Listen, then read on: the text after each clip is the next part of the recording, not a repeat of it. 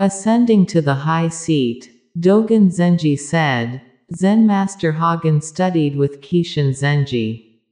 Once Keishin Zenji asked him, Joza, where do you go? Hogen said, I am making pilgrimage aimlessly. Keishin said, What is the matter of your pilgrimage? Hogen said, I don't know. Keishin said, Not knowing is the most intimate. Hogen suddenly attained great enlightenment. Zen is just Zen. There is nothing comparable to it. It is unique, unique in the sense that it is the most ordinary and yet the most extraordinary phenomenon that has happened to human consciousness. It is the most ordinary because it does not believe in knowledge, it does not believe in mind. It is not a philosophy, not a religion either. It is the acceptance of the ordinary existence with a total heart, with one's total being, not desiring some other world, supramundane, supramental.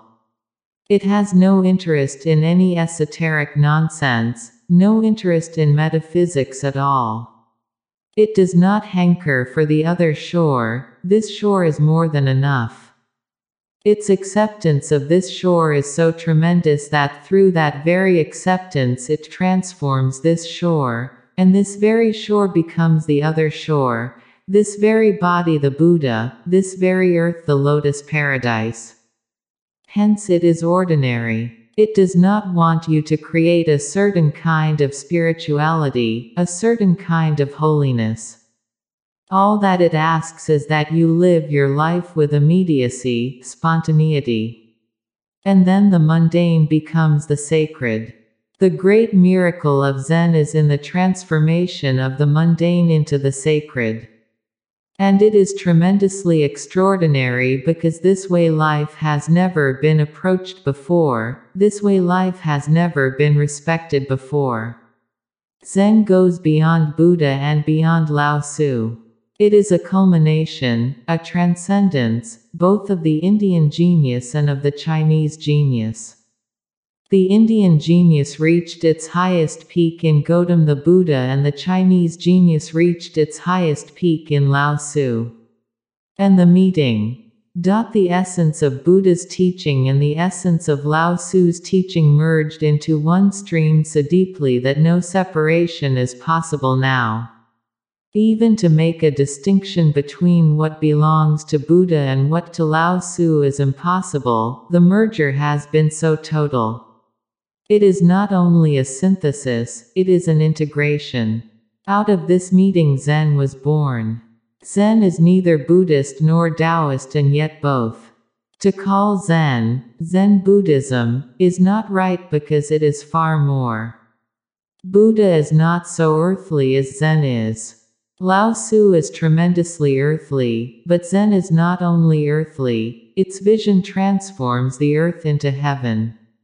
Lao Tzu is earthly, Buddha is unearthly, Zen is both, and in being both it has become the most extraordinary phenomenon.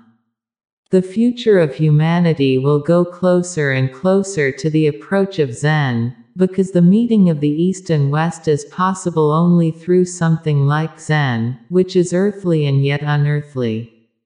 The West is very earthly, the East is very unearthly. Who is going to become the bridge? Buddha cannot be the bridge, he is so essentially Eastern, the very flavor of the East, the very fragrance of the East, and compromising. Lao Tzu cannot be the bridge, he is too earthly. China has always been very earthly. China is more part of the Western psyche than of the Eastern psyche. It is not an accident that China is the first country in the East to turn communist, to become materialist, to believe in a godless philosophy, to believe that man is only matter and nothing else. This is not just accidental. China has been earthly for almost 5,000 years, it is very Western. Hence Lao Tzu cannot become the bridge, he is more like Zorba the Greek. Buddha is so unearthly you cannot even catch hold of him, how can he become the bridge? When I look all around, Zen seems to be the only possibility, because in Zen, Buddha and Lao Tzu have become one. The meeting has already happened. The seed is there, the seed of that great bridge which can make East and West one. Zen is going to be the meeting point. It has a great future, a great past, and a great future. And the miracle is that Zen is neither interested in the past nor in the future. Its total interest is in the present. Maybe that's why the miracle is possible, because the past and the future are bridged by the present. The present is not part of time. Have you ever thought about it? How long is the present? The past has a duration, the future has a duration. What is the duration of the present? How long does it last? Between the past and the future, can you measure the present? It is immeasurable, it is almost not. It is not time at all, it is the penetration of eternity into time. And Zen lives in the present. The whole teaching is how to be in the present, how to get out of the past which is no more, and how not to get involved in the future which is not yet, and just to be rooted, centered, in that which is. The whole approach of Zen is of immediacy, but because of that it can bridge the past and the future. It can bridge many things. It can bridge the past and the future. It can bridge the East and the West. It can bridge body and soul. It can bridge the unbridgeable worlds. This world and that, the mundane and the sacred. Before we enter into this small anecdote, it will be good to understand a few things. The first, the masters do not tell the truth. Even if they want to, they cannot, it is impossible. Then what is their function? What do they go on doing? They cannot tell the truth, but they can call forth the truth which is fast asleep in you. They can provoke it, they can challenge it. They can shake you up, they can wake you up. They cannot give you God, truth, nirvana, because in the first place you already have it all with you. You are born with it. It is innate, it is intrinsic. It is your very nature. So anybody who pretends to give you the truth is simply exploiting your stupidity, your gullibility. He is cunning, cunning and utterly ignorant too. He knows nothing, not even a glimpse of truth has happened to him. He is a pseudo master. Truth cannot be given, it is already in you. It can be called forth, it can be provoked. A context can be created, a certain space can be created in which it rises in you and is no more asleep, becomes awakened. The function of the master is far more complex than you think. It would have been far easier, simpler, if truth could be conveyed. It cannot be conveyed, hence indirect ways and means have to be devised. The New Testament has the beautiful story of Lazarus. Christians have missed the whole point of it. Christ is so unfortunate, he has fallen into the wrong company. Not even a single Christian theologian has been able to discover the meaning of the story of Lazarus, his death and resurrection. Lazarus dies. He is the brother of Mary Magdalene and Martha and a great devotee of Jesus. Jesus is far away. By the time he gets the information and the invitation, come immediately, Two days have already passed, and by the time he reaches Lazarus' place, four days have passed. But Mary and Martha are waiting for him, their trust is such. The whole village is laughing at them. They are being stupid in others' eyes because they are keeping the corpse in a cave, they are watching day in, day out, guarding the corpse. The corpse has already started stinking, it is deteriorating. The village people are saying, You are fools. Jesus cannot do anything. When somebody is dead, somebody is dead.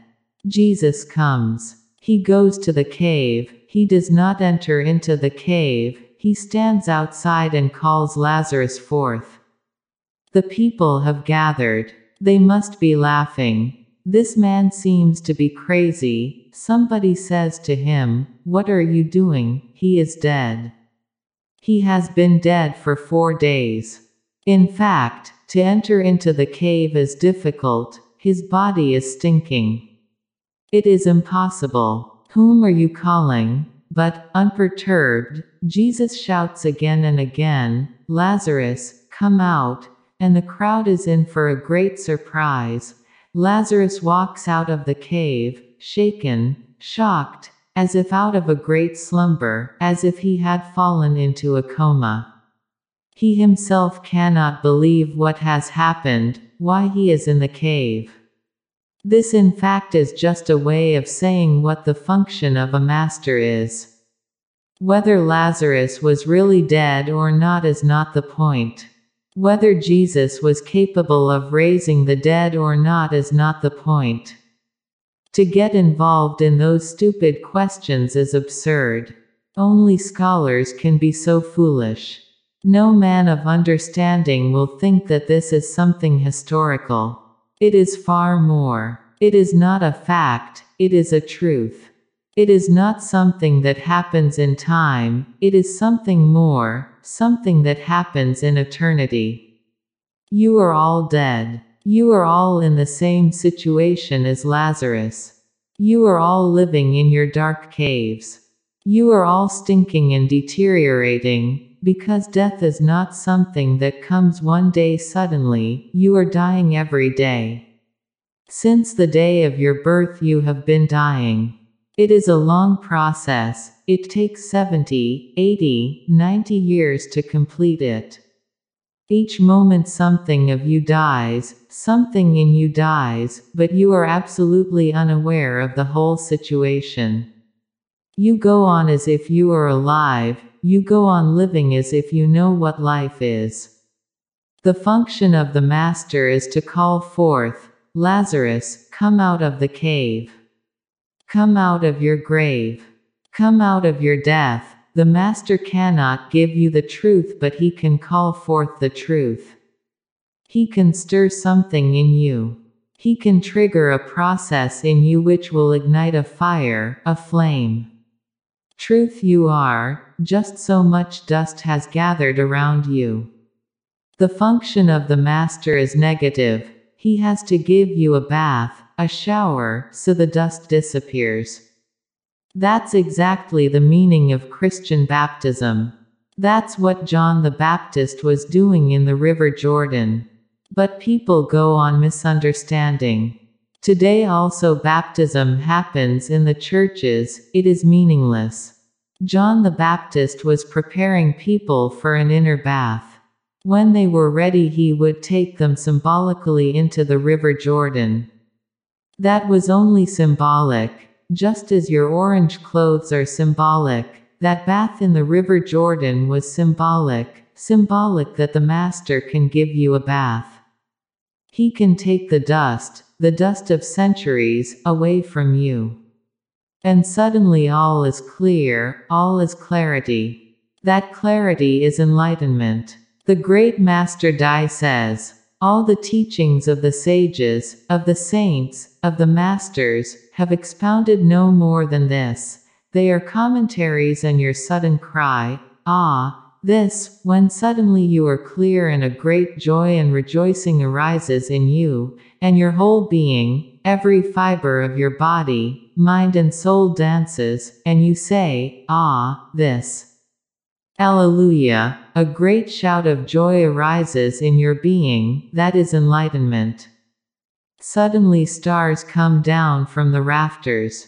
You become part of the eternal dance of existence. Auden says, Dance till the stars come down from the rafters. Dance, dance, dance till you drop. Yes, it happens, it is not something that you have to do. It is something that even if you want not to do, you will find it impossible, you will find it impossible to resist. You will have to dance. The beauty of this, the beauty of now, the joy that existence is in the closeness of it. Yes, stars come down from the rafters. They are so close you can just touch them, you can hold them in your hands. Dai is right. He says, all the teachings the sages expounded are no more than commentaries and your sudden cry, ah, this, the whole heart saving, aha, and the silence that follows it, and the peace, and the joy, and the meeting, and the merger, and the orgasmic experience, the ecstasy. Masters don't teach the truth, there is no way to teach it. It is a transmission beyond scriptures, beyond words. It is a transmission. It is energy provoking energy in you. It is a kind of synchronicity. The Master has disappeared as an ego, he is pure joy. And the disciple sits by the side of the Master slowly, slowly partaking of his joy, of his being, eating and drinking out of that eternal, inexhaustible source, Ais Dhammo Sanantano. And one day, dot and one cannot predict when that day will come, it is unpredictable. One day suddenly it has happened, a process has started in you which reveals the truth of your being to you. You come face to face with yourself. God is not somewhere else, He is now, here. The Masters illuminate and confirm realization. They illuminate in a thousand and one ways. They go on pointing towards the truth, fingers pointing to the moon. But there are many fools who start clinging to the fingers. By clinging to the fingers, you will not see the moon, remember. There are even greater fools who start biting the fingers. That is not going to give you any nourishment. Forget the finger and look at where it is pointing. The masters illuminate. They shower great light, they are light, they shower great light in your being. They are like a searchlight, they focus their being on your being. You have lived in darkness for centuries, for millions of lives. Suddenly, a master searchlight starts revealing a few forgotten territories in you. They are within you, the master is not bringing them, he is simply bringing his light, he is focusing himself on you. And the master call focus only when the disciple is open, when the disciple is surrendered, when the disciple is ready to learn, not to argue, when the disciple has come not to accumulate knowledge but to know truth, when the disciple is not only curious but is a seeker and is ready to risk all. Even if life has to be risked and sacrificed, the disciple is ready. In fact, when you risk your sleepy life, you sacrifice your sleepy life, you attain to a totally different quality of life. The life of light, of love, the life which is beyond death, beyond time, beyond change. They illuminate and confirm realization. First, the Master illuminates the way, the truth that is within you. And secondly, when you realize it, when you recognize it. It is very difficult for you to believe that you have attained it. The most unbelievable thing is when realization of truth happens to you, because you have been told that it is very difficult, almost impossible, and that it takes millions of lives to arrive at it. And you have been told it is somewhere else, maybe in heaven, and when you recognize it within yourself, how can you believe it? The Master confirms it. He says, Yes, this is it. His confirmation is as much needed as his illumination. He begins by illuminating and ends by confirming. The Masters are evidence of truth, not its proof. Meditate over the subtle difference between evidence and proof. The Master is an evidence, he is a witness. He has seen, he has known, he has become. You can feel it, the evidence can be felt. You can come closer and closer, you can allow the fragrance of the Master to penetrate to the innermost core of your being. The Master is only evidence, he is not proof. If you want any proof, there is no proof. God can neither be proved nor disproved, it is not an argument. God is not a hypothesis, it is not a theory, it is experience. The Master is living evidence. But to see it, you will need a different approach than you are accustomed to. You know how to approach a teacher, how to approach a professor, how to approach a priest. They don't require much because they simply impart information which can be done even by a tape recorder or by a computer or by a gramophone record or by a book. I was a student in a university. I never attended the classes of my professors. Naturally, they were offended. And one day the head of the department called me and he said, Why have you joined the university? We never see you, you never attend any classes.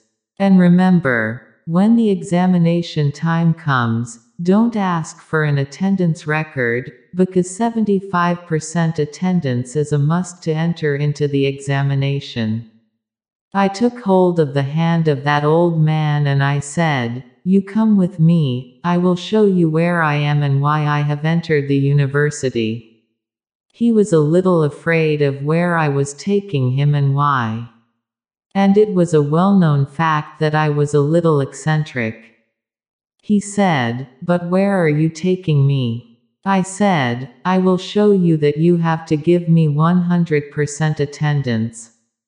You come with me. I took him to the library and I told the librarian, You tell this old man, has there ever been a single day when I have not been in the library? The librarian said, Even on holidays he has been here. If the library is not open, then this student goes on sitting in the garden of the library, but he comes.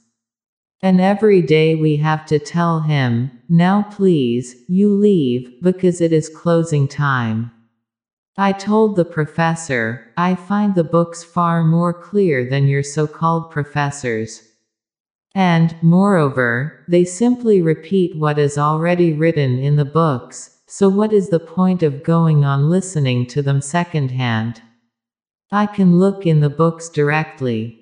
I told him, if you can prove that your teachers are teaching something which is not in the books, then I am ready to come to the classes.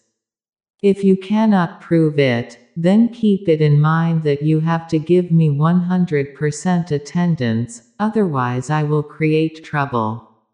And I never went to ask him, he gave me 100% attendance. He followed the point, it was so simple. He said, You are right. Why listen to second-hand knowledge? You can go directly to the books. I know those professors, I myself am just a gramophone record. The truth is, he said to me, that for 30 years I have not read anything. I just go on using my old notes. For 30 years he has been teaching the same thing again and again and again, and in 30 years' time, millions of books have been published. You know how to approach a teacher, you know how to approach a book, you know how to approach dead information, but you don't know how to approach a master. It is a totally different way of communing. It is not communication, it is communion, because the Master is not a proof but an evidence. He is not an argument for God, he is a witness for God. He does not possess great knowledge about God, he knows. He is not knowledgeable, he simply knows. Remember, to know about is worthless. The word, about, means around. To know about something means to go on moving in circles, around and around. The word, about, is beautiful. Whenever you read, about, read, around.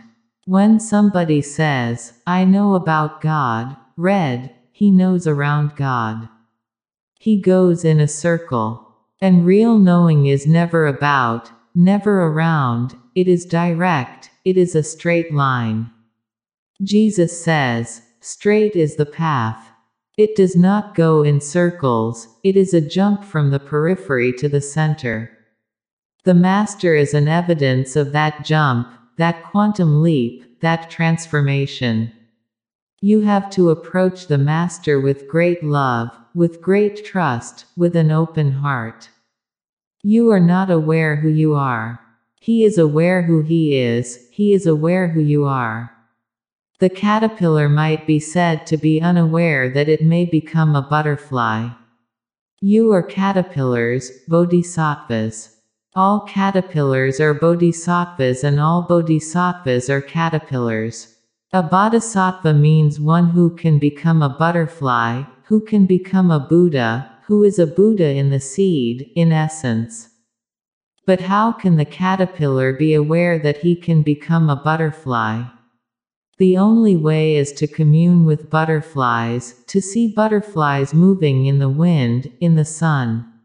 Seeing them soaring high, seeing them moving from one flower to another flower, seeing their beauty, their color, maybe a deep desire, a longing arises in the caterpillar. Can I also be the same? In that very moment the caterpillar has started awakening, a process has been triggered. The master disciple relationship is the relationship between a caterpillar and a butterfly, a friendship between a caterpillar and a butterfly.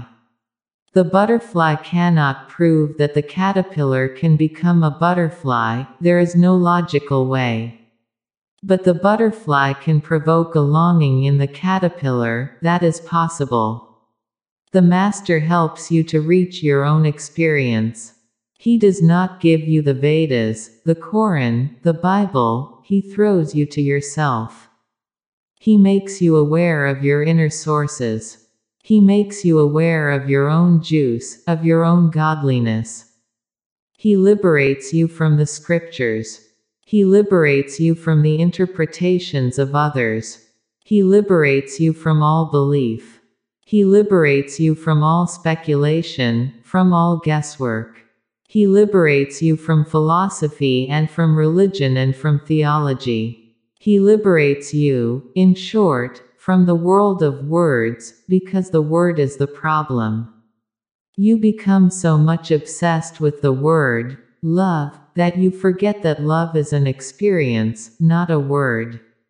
You become so obsessed with the word, God, that you forget that God is an experience, not a word. The word, God, is not God, and the word, fire, is not fire, and the word, love, is not love either. The Master liberates you from words, he liberates you from all kinds of imaginative philosophies. He brings you to a state of wordless silence. The failure of religion and philosophy is that they all become substitutes for real experience. Beware of it. Marlene and Florence, two Denver secretaries, were chatting over lunch. I was raped last night by a scholar, whispered Marlene. Really? said Florence. How did you know he was a scholar? I had to help him. Scholars are crippled people, paralyzed, hung up in their heads. They have forgotten everything except words. They are great system makers. They accumulate beautiful theories, they arrange them in beautiful patterns, but that's all they do. They know nothing, although they deceive others and deceive themselves, too, that they know. A man went into a restaurant to have some lunch, and when the waiter came, he said, I will have a plate of kiddies, please. What? said the waiter. Kiddies, said the man. What? said the waiter again. So the man picked up the menu and pointed at what he wanted. Kiddies, he repeated firmly. Ah, said the waiter. I see. Kidneys. Why didn't you say so? But, said the man, I said kiddies, diddle I, it is very difficult to pull them out. They live in their own words. They have forgotten that reality has anything else in it but words. They are utterly deaf, utterly blind. They can't see, they can't hear, they can't feel. Words are words. You can't see them, you can't feel them, but they can give you great ego.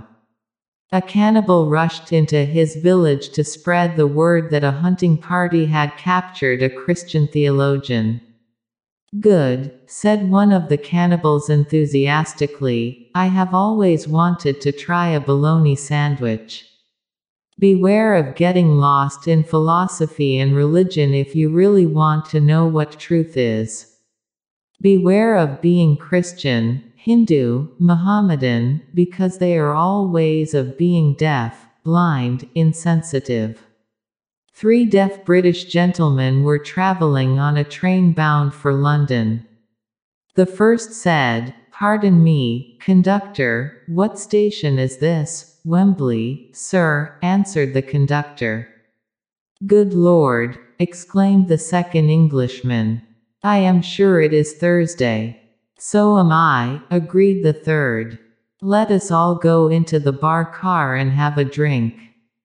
That's how it goes on between professors, philosophers, theologians. They can't hear what is being said.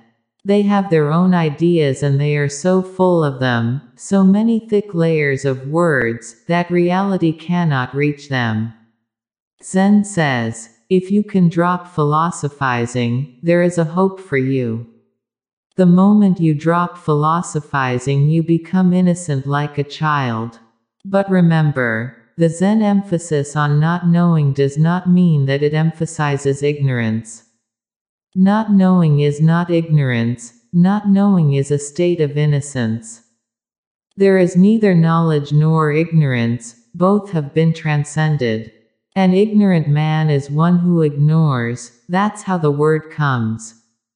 The root is ignoring. The ignorant person is one who goes on ignoring something essential. In that way, the knowledgeable person is the most ignorant person, because he knows about heaven and hell and he knows nothing about himself. He knows about God, but he knows nothing about who he is, what this consciousness inside is. He is ignorant because he is ignoring the most fundamental thing in life, he is ignoring himself. He is keeping himself occupied with the non essential. He is ignorant, full of knowledge, yet utterly ignorant. Not knowing simply means a state of no mind. Mind can be knowledgeable, mind can be ignorant. If you have little information, you will be thought ignorant, if you have more information, you will be thought knowledgeable. Between ignorance and knowledge, the difference is that of quantity, of degrees.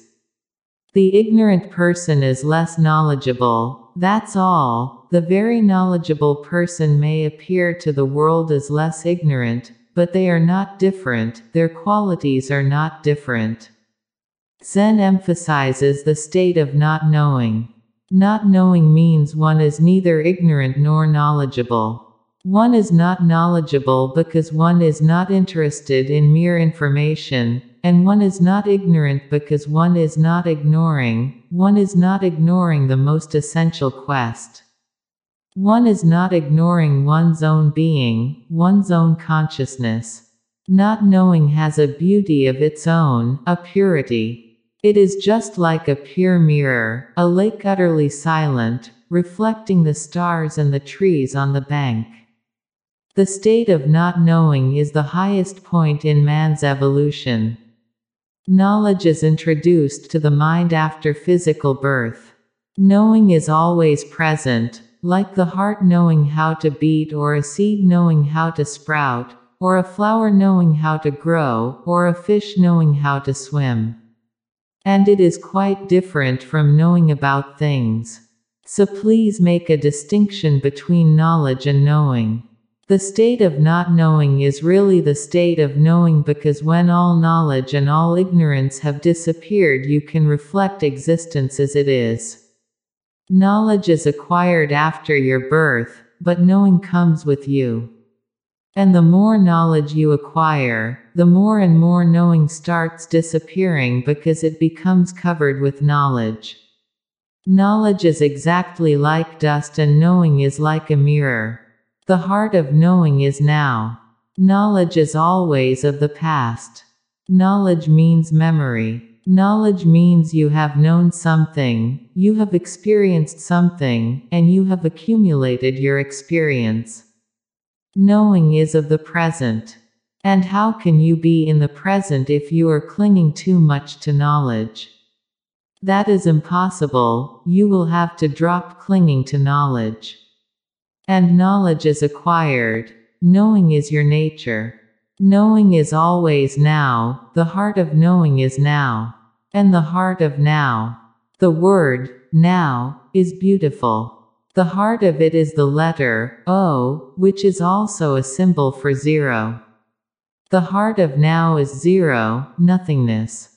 When the mind is no more, when you are just a nothingness, just a zero, Buddha calls it exactly that, shunya, the zero, then everything that surrounds you, all that is within and without, is known, but known not as knowledge, known in a totally different way.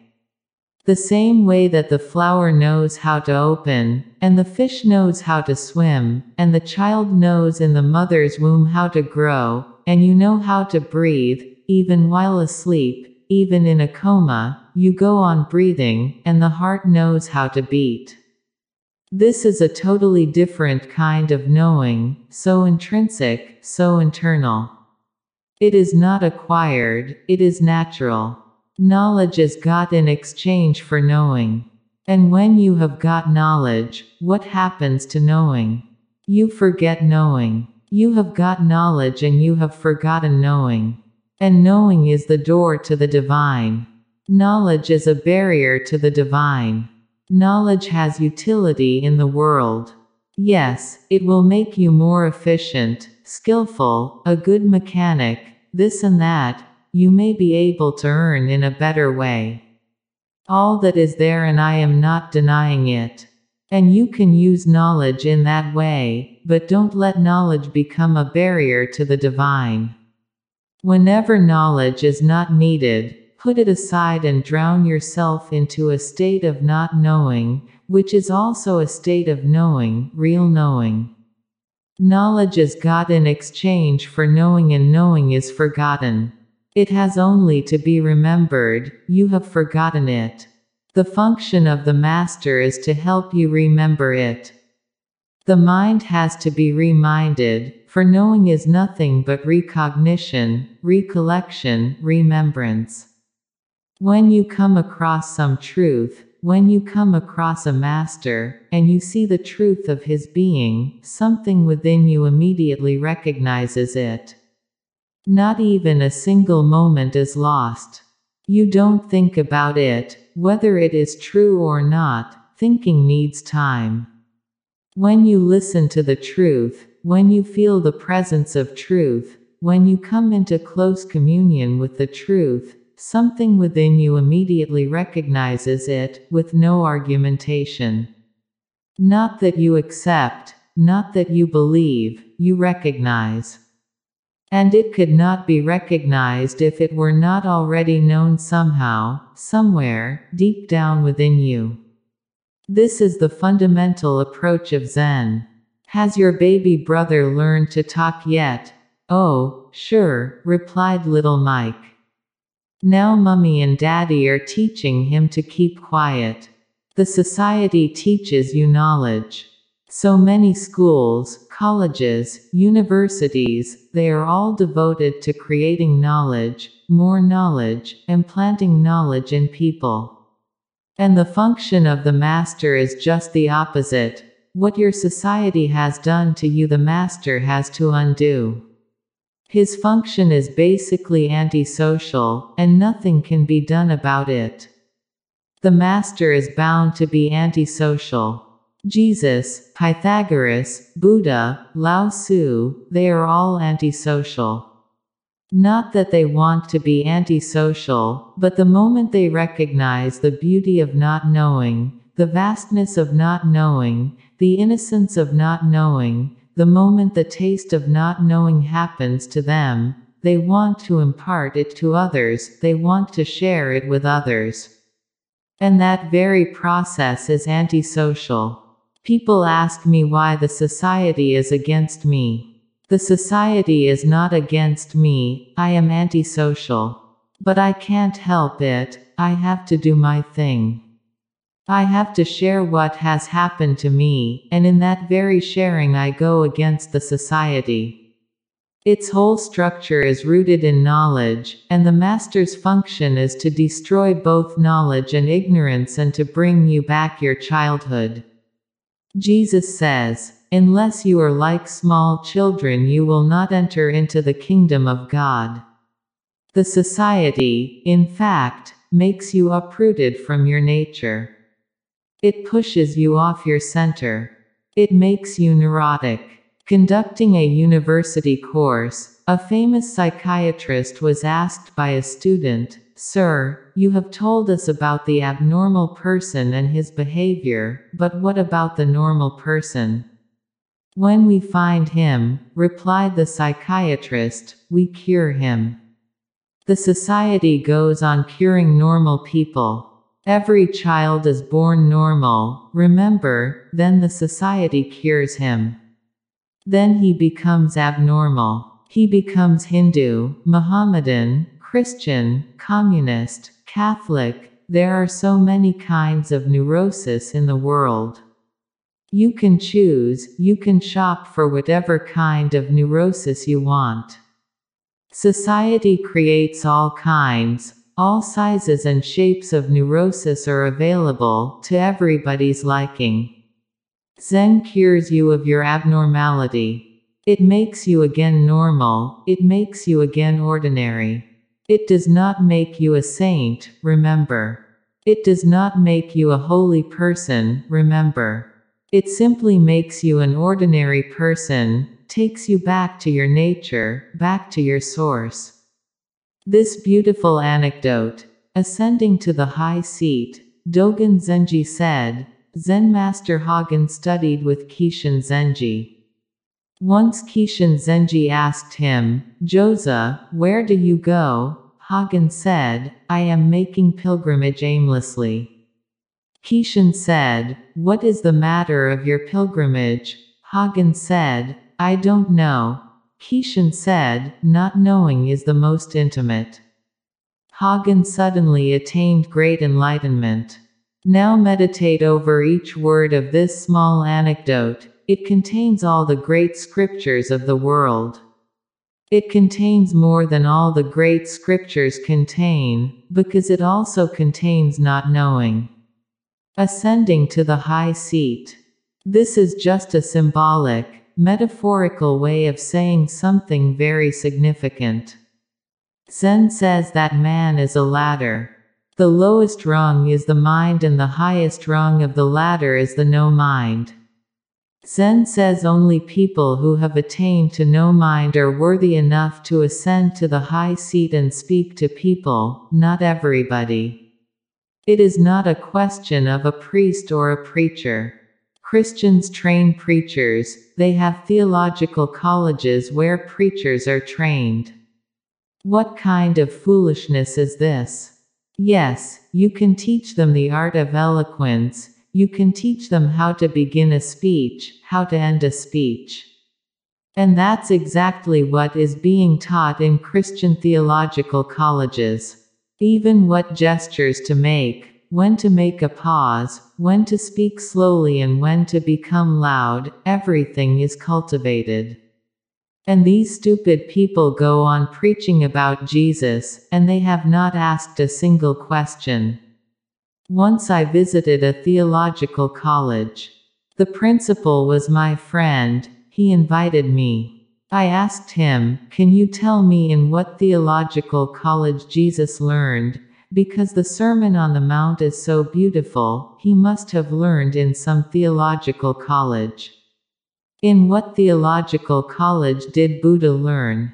Muhammad was absolutely uneducated, but the way he speaks, the way he sings in the Koran, is superb. It is coming from somewhere else. It is not education, it is not knowledge. It is coming from a state of no mind. Little Johnny was the son of the local minister. One day his teacher was asking the class what they wanted to be when they grew up. When it was his turn to answer, he replied, I want to be a minister just like my father. The teacher was impressed with his determination, and so she asked him why he wanted to be a preacher. Well, he said thoughtfully, since I have to go to church on Sunday anyway, I figure it would be more interesting to be the guy who stands up and yells than the one who has to sit down and listen. You can create preachers, but you cannot create masters. In India, the seat from where a master speaks is called Vyaspitha. Vyasa was one of the greatest masters India has ever produced, one of the ancientmost Buddhas. He was so influential, his impact was so tremendous, that thousands of books exist in his name which were not written by him. But his name became so important that anybody who wanted to sell his book would put Vyasa's name on it instead of putting his own name. His name was guarantee enough that the book was valuable. Now scholars go crazy deciding which is the real book written by Vyasa. The seat from where a Buddha speaks is called Vyaspitha, the seat of the Buddha. Nobody else is allowed to ascend to the seat unless he has attained to no mind. Ascending to the high seat is a metaphor. It says the man has attained to the state of no mind, he has attained the state of not knowing, which is true knowing. Dogen Zenji said, Zen Master Hogen studied with Keishin Zenji. Once Keishin Zenji asked him, Joza, where do you go? This is a Zen way of saying, What is your goal in life? Where are you going? It also implies another question From where are you coming? What is the source of your life? It also implies, Who are you? Because if you can answer where you are coming from and where you are going to, that means you must know who you are. The three most important questions are Who am I? From where do I come? And to where am I going? Keishin Zenji asked. Joza, where do you go?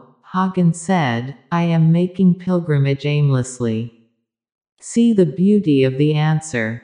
This is how tremendously beautiful things transpire between a master and a disciple. He said, I am making pilgrimage aimlessly. If you are going to Kaaba, then it is not a pilgrimage because there is an aim in it. If you are going to Jerusalem or to Kashi, it is not a pilgrimage. Wherever there is a goal, there is ambition, and wherever there is ambition, there is mind, desire. And with desire, there is no possibility of any pilgrimage. A pilgrimage can only be aimless. See the beauty of it. Only a Zen master can approve it, and only a Zen disciple can say something so tremendously revolutionary. I am making pilgrimage aimlessly. The master asks, Where are you going? And the disciple says, Nowhere in particular. Aimlessly, just like a dry leaf in the wind, wherever the wind takes it, to the north, then the north is beautiful, to the south, then the South is beautiful, because all is divine. Wherever you go, you encounter Him. There is no need to have any aim. The moment you have any aim, you become tense, you become concentrated on the aim. The moment you have any aim, you are separate from the whole. You have a private goal, and to have a private goal is the root of all ego. Not to have a private goal is to be one with the whole, and to be one with the whole is possible only if you are aimlessly wandering. A Zen person is a wanderer, aimless, with no goal, with no future. Moment to moment he lives without any mind, just like the dry leaf he makes himself available to the winds. He says to the winds, Take me wherever you want. If he rises on the winds high in the sky, he does not feel superior to others who are lying down on the ground. If he falls to the ground, he does not feel inferior to others who are rising on the wind high in the sky. He cannot fail. He cannot ever be frustrated. When there is no goal, how can you fail? And when you are not going anywhere in particular, how can you be in frustration? Expectation brings frustration. Private ambitions bring failures. The Zen person is always victorious, even in his failure. Keishin said, What is the matter of your pilgrimage? He asks again to make certain, because he may be simply repeating he may have read in some old Zen scriptures that, one should be aimless. When one is aimless, life is a pilgrimage. Hence the Master asks again, What is the matter of your pilgrimage? Hogen said, I don't know. Now, if Hogen was only repeating some knowledge gathered from scriptures or others, he would have again answered the same thing, maybe paraphrased in a different way. He would have been like a parrot. The master is asking the same question, but the answer has changed, totally changed. He simply says, I don't know. How can you know if you are aimless? How can you know when you don't have any goal? How can you be when there is no goal? The ego can exist only with goals, ambitions, desires. Hogen said, I don't know. His answer, his response, is not parrot like. He has not repeated the same thing again. The question was the same, remember, but the answer has changed. That's the difference between a knowledgeable person and a man of knowing, the wise man, who functions out of a state of not knowing. I don't know. Keishin must have been tremendously happy. He said, Not knowing is the most intimate. Knowledge creates a distance between you and reality. The more you know, the greater is the distance, so many books between you and reality. If you have crammed the whole of the Encyclopedia Britannica, then there is so much distance between you and reality. Unless reality tries to find you through the jungle of the Encyclopedia Britannica or you try to find reality through the jungle of the Encyclopedia Britannica, there is not going to be any meeting. The more you know, the greater is the distance, the less you know, the thinner is the distance. If you don't know at all, there is no distance at all. Then you are face to face with reality, not even face to face, you are it. That's why the Master said, Not knowing is the most intimate. Remember, such a beautiful sutra, so exquisite, so tremendously significant. Not knowing is the most intimate. The moment you don't know, intimacy arises between you and reality, a great friendship arises. It becomes a love affair. You are embracing reality, reality penetrates you, as lovers penetrate each other. You melt into it like snow melting in the sun. You become one with it. There is nothing to divide. It is knowledge that divides, it is not knowing that unites. Listening to this tremendously significant sutra, not knowing is the most intimate, Hogen suddenly attained great enlightenment. He must have been very close, obviously. When he said, I don't know, he must have been just on the borderline. When he said, I am making pilgrimage aimlessly, he was just one step away from the borderline. When he said, I don't know, even that one step disappeared. He was standing on the border line. And when the Master said, when the Master confirmed, illuminated, and said, Not knowing is the most intimate, when the Master patted him on the back, not knowing is the most intimate. Hogen suddenly attained great enlightenment. Immediately, that very moment, he crossed the border. Immediately his last clinging disappeared. Now he cannot even say, I don't know. The stupid person says, I know, the intelligent person comes to know that, I don't know. But there is a transcendence of both when only silence prevails. Nothing can be said, nothing can be uttered.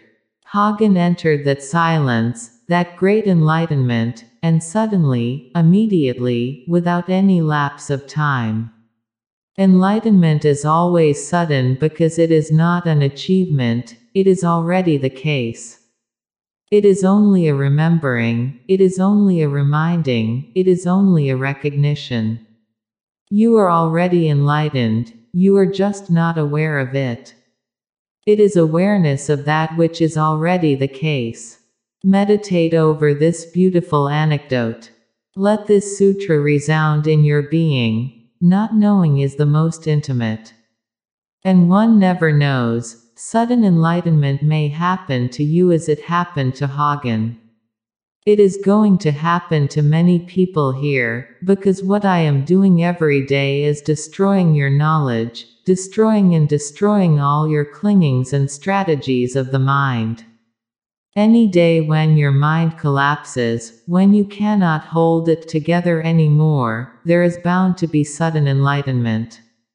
It is not an attainment, hence it can happen in a single moment, instantly.